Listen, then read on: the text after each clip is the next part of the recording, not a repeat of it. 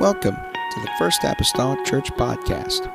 Our church mission is to love as God loves, showing compassion to every soul, thus winning those souls and equipping them to be sent out to plant and to harvest. Thank you for joining us today, and we hope that you are blessed by today's podcast.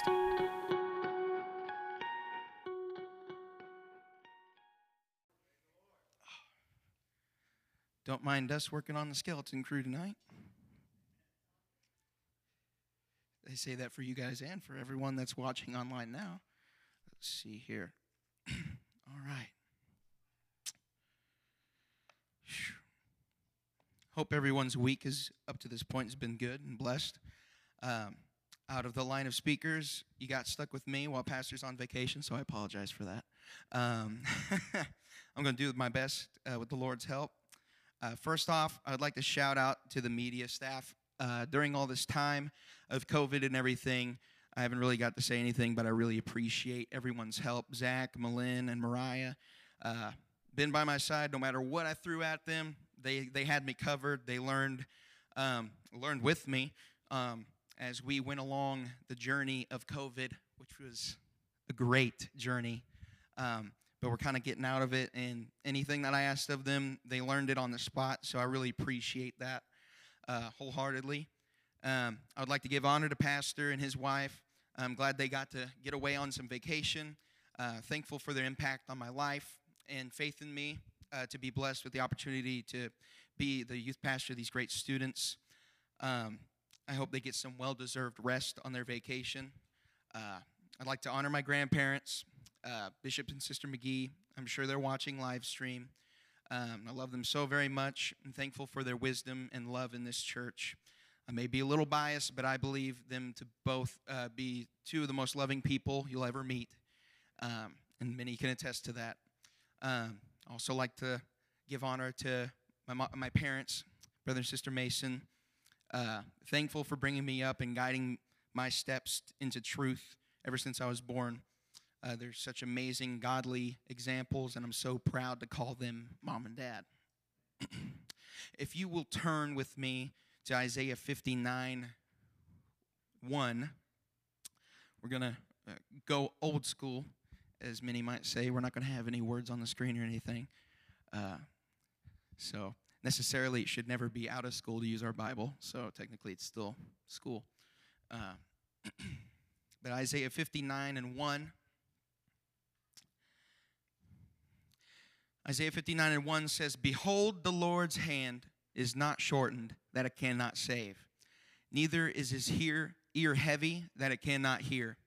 But your iniquities have separated between you and your God, and your sins have hid his face from you, that he will not hear. For your hands are defiled with blood, and your fingers with iniquity. Your lips have spoken lies, your tongue hath muttered per- per- perverseness tongue hath per- perverseness. Uh, none calleth for justice, nor any pleadeth for truth. They trust in vanity and speak lies. They conceive mischief and bring forth iniquity. Brother Malone, if you would please pray.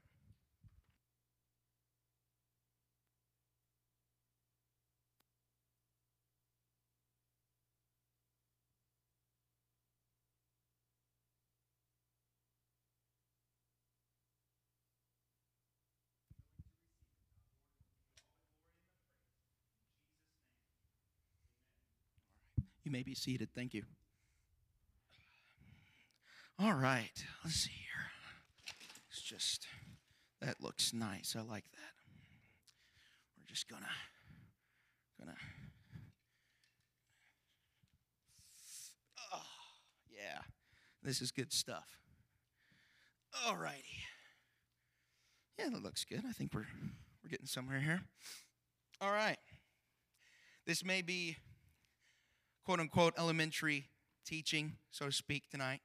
Uh, but I hope it can speak through uh, to someone. So, growing up, I would guess about everyone had a point in their life which their room might have looked something like this. We're talking about cleaning your room tonight. look something like this. You know, you got filth everywhere. You know, maybe got some toys, got some trash, clothes, of course. It's just junk everywhere. And uh, most of the moms in the room, I'm sure, probably look at uh, their children and be like, mm-hmm, mm-hmm. Um, but there have been many points, and I know I've done this myself. Uh, when when you even have a season, it may not be like this all the time, but there's a season. Um, and uh, what does mom say when she sees it? This looks like a pigsty. They are the professionals on what a pigsty looks like. How about we assess how we got to the pigsty status? Um, more than likely, every time you looked at your room, kind of walked in, thought, yeah, this probably needs to get cleaned up. Looks looks like there's a good amount of stuff here. Probably need to, you know, I mean, it's right there. I could just throw it in there, throw it in the laundry. But you decide to get it. You're used to it by now. It's fine. We'll get used to it. Uh, you'll decide to get it later. Later is never coming. Later is never coming. But let's just say you start to clean your room. Let's say you start to pick up a few things. Let's let's assume that you're gonna you've decided and convinced yourself you're gonna start picking up a few things. So you you pick up a thing here and you, you got a shoe here. You're gonna put that up, and uh, oh, there's a toy. There's a toy. Yes, thank goodness there's a toy. I am distracted now. This means nothing. There is a toy. So we're gonna get distracted. 30 minutes goes by, an hour goes by. Mom comes to the door. Are you cleaning your room? Yes, I'm cleaning my room. I'm cleaning my room. Woohoo. No, we're not cleaning our room. Later's never coming. So, how about this? Someone's coming over and someone tells you that you need to clean your room. So, what do you do? You're going to find every nook and cranny you can get your hands on to just throw it off to the side. No one's going to see it. It's fine. No one's going to see it. You'll just, you know, just stuff it in here. It's fine. No one sees it. It's, it's fine. It's clean, right? No, it's not clean. It's not clean at all. So many people do that. It's under your bed, it's in your closet, it's everywhere. So, I'm going to break it down. Let's break it down. In our lives, we've allowed sin to come in our rooms, our lives, set up shop. Uh, something that has been there so long, you don't even realize that they're there. Someone says, Hey, have you seen that uh, jacket that uh, you wore like three months ago? I don't know. I, didn't even, I don't even remember having that jacket. Um, people just don't notice. Same thing with the sin. People just, it's just there. Get used to it. We got to get back to where we hate sin. Not just the so called big sins, because there is no such thing. There is sin and there is sin. It's the same. There is no measurement. You could go to you could go to hell over drug addiction or you could go to hell over a white lie. To God there is no measurement. Sin is sin. Psalms 119 and 127 I'll give you a moment to turn there.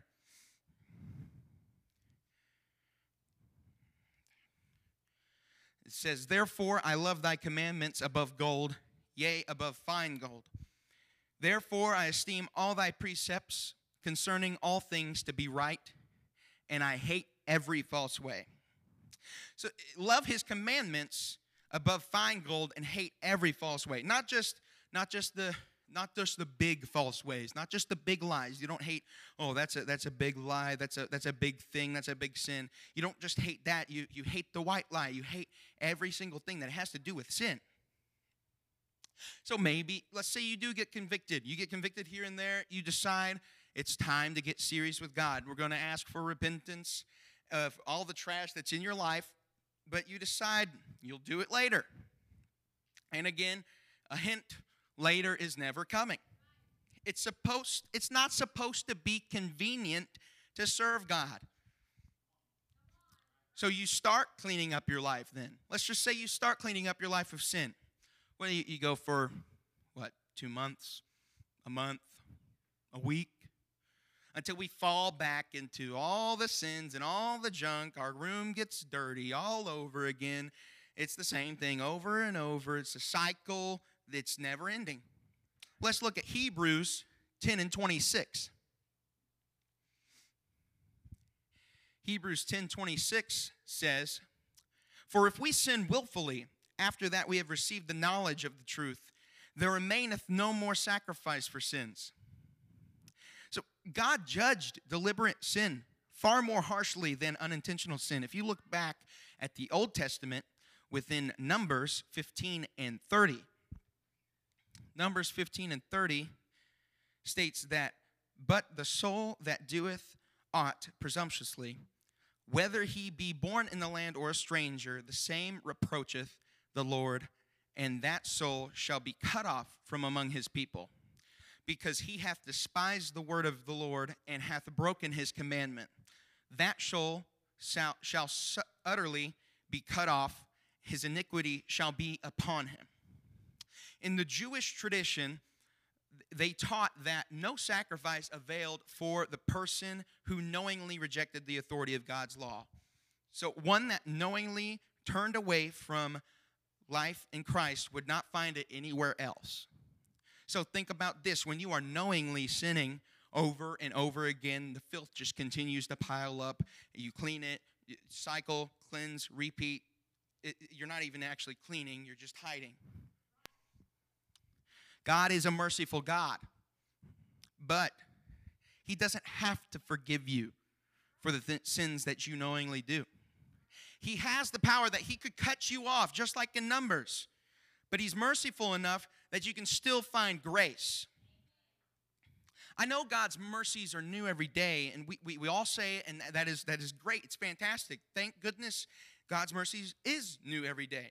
But that doesn't mean it's a get out of jail free card that we can use twice a year. Oh, I'm going to pray. Oh, I met my quota for this half of the year. I'll wait until the next half and I will pray again.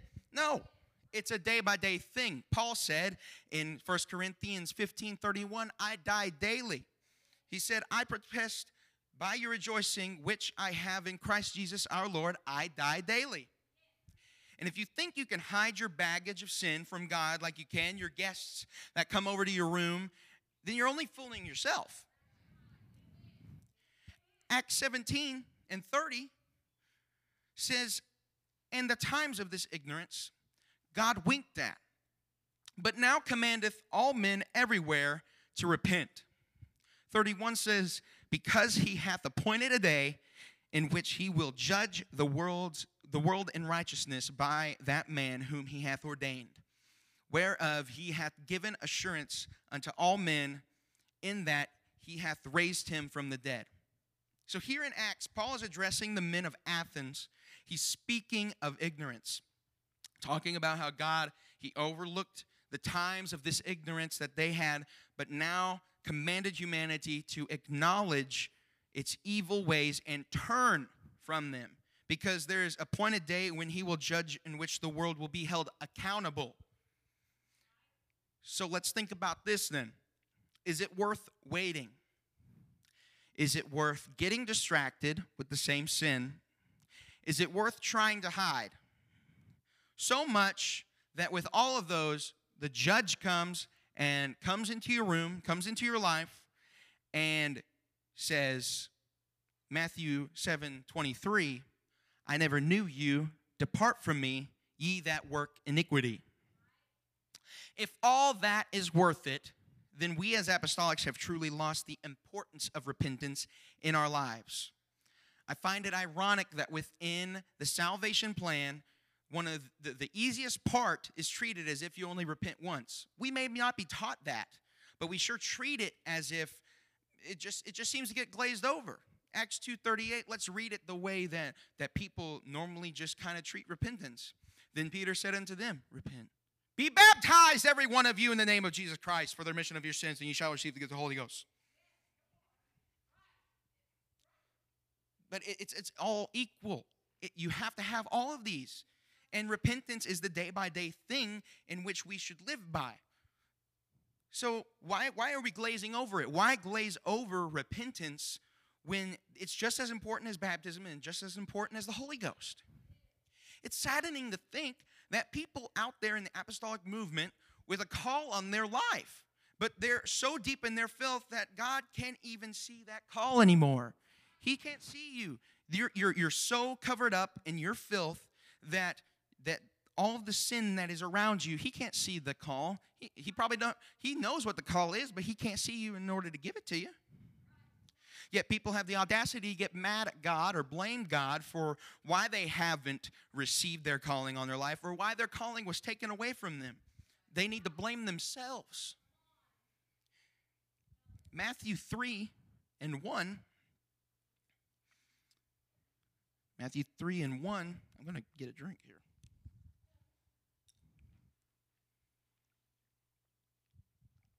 Matthew 3 and 1 says, In those days came John the Baptist, preaching in the wilderness of Judea, and saying, Repent ye, for the kingdom of heaven is at hand. Here, John is preaching in the wilderness, Judea, focusing on repentance.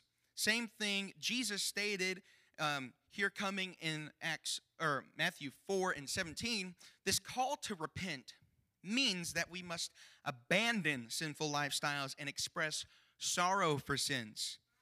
That, that, that means the sorrow, it, you, you mean it. Some people, it's just like, Dear Lord, please forgive me for my sins. Amen. Like, it, there's no meaning behind that. There's no heart behind that. Your sorrow, it, you have to express something except for just from your mouth. That also means that you have to express sorrow for sins that you don't even recognize you did wrong. And that may be difficult, but you've got to find it in your heart that even if those sins, even if you did it unknowingly and you don't even know what they are, you still got to remember that you sinned against God. Repentance is not just a little nighttime prayer that we say before bed and we say, just like Pastor said on Sunday, we don't say the same thing over and over and over again. It's something that should be true, coming from our hearts with sorrow and we need to do it before it's too late because the kingdom of heaven is still at hand. We should ask God for mercy. If you look at Psalms 51 and 1, David is praying and pleading with God. He says, Have mercy upon me, O God, according to thy loving kindness, according to the unto the multitude of thy tender mercies, blot out my transgressions. Wash me thoroughly with from mine iniquity and cleanse me from my sin. For I acknowledge my transgressions, and my sin is ever before me. Against thee, thee only, have I sinned, and done this evil in thy sight, that thou mightest be justified when thou speakest, and be clear when thou judgest. So David is pleading. He's pleading for God's forgiveness of the sin with Bathsheba, sin of adultery with Bathsheba, and he is asking God, to blot out, wash, and cleanse him. He's asking mercy of God. In verse 4, then he said, Against thee, thee only have I sinned. That doesn't mean others weren't involved with the sin or the action or the effects of it, but even sinning against others, the ultimate insult was against God. Psalms 51 and 11, he continues, and cast me not away from thy presence, and take not thy Holy Spirit from me. David got to a point in his plea where he was helpless. He's becoming helpless. He's God, please do not cut me off from your presence. That's the sorrow talking. He's becoming helpless. Sometimes in our repentance, I think it's a good point in which we need to become helpless. It helps you remember where your help comes from. Because it's not just it's not just oh God please you know no you're you're bringing sorrow into this you should feel helpless because this is the thing that could be in between you and heaven. Second Chronicles 7 in verse 12 Second Chronicles 7 and 12 says and the Lord appeared unto Solomon by night and said unto him, I have heard thy prayer and have chosen this place to myself for an house of sacrifice. If I shut up heaven that there be no rain, or if I command the locusts to devour the land, or I send the pestilence among my people, if my people which are called by my name shall humble themselves and pray and seek my face and turn from their wicked ways, then will I hear from heaven, and I will forgive their sin and heal their land. Now mine eyes shall be open, and mine ears attent to unto the prayer that is made in this place. For now I have chosen and sanctified this house, that my name may be there forever, and mine eyes and mine heart shall be there perpetually. God here came to Solomon by night. He's answering a prayer that Solomon prayed during the first chapter of Second Chronicles. God, in this passage, he said, If people which are called by my name humble, pray, seek God, and turn from sin, God will hear and forgive them and heal their spiritual relationship as well as heal their promised land.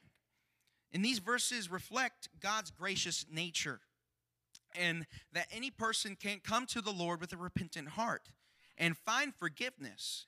It's, it's not impossible. It, it's, we, we've got to have the want to. Some people don't have the want to. Going back to our opening passage, Isaiah 59 and 1, I'm going to read it in the New Living Translation, said, Listen, the Lord's arm is not too weak to save you, nor is his ear too deaf to hear you call. It's your sin that have cut you off from God.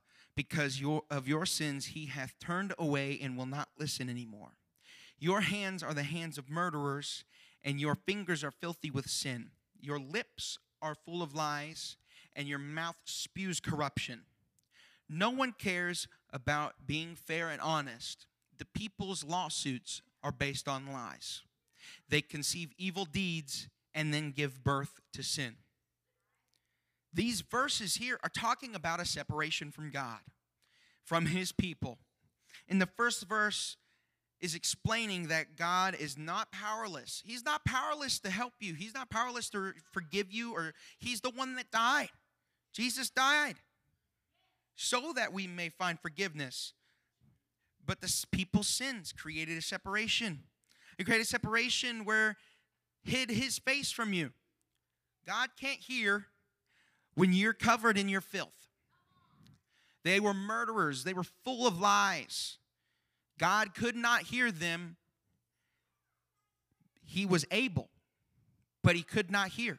Everything was piled on. They were under all of their filth. And yet people still would question where's God? Well, on the contrary, God probably saying, Where's you? I don't see you down there. All I see is all this junk that you're, you're piled under and it just keeps getting bigger. They were conceiving evil deeds and giving birth to sin. God couldn't see them. How are our lives, our rooms, supposed to get cleaned if we don't plea?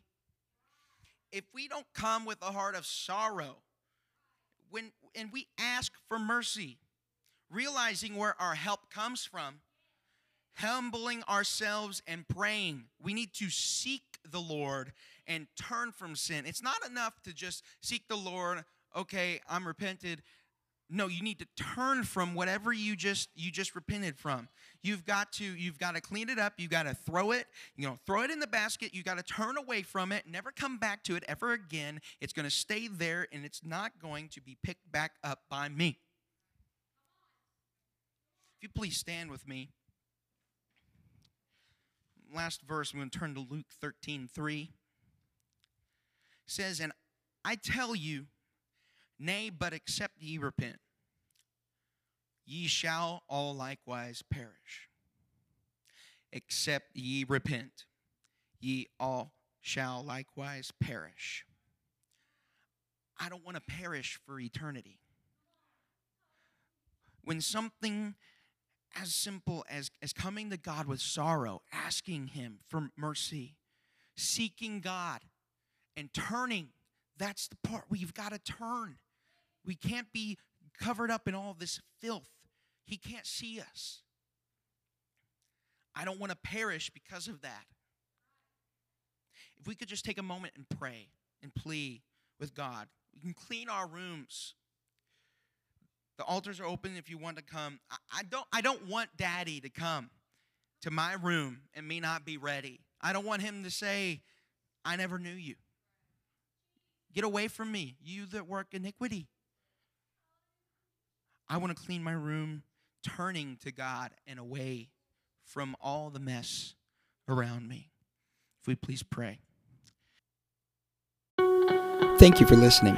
If you would like more information about our services and activities, you can find us on Facebook, Instagram, and Twitter with the username FACMC. Again, that's FACMC. Thank you and have a blessed day.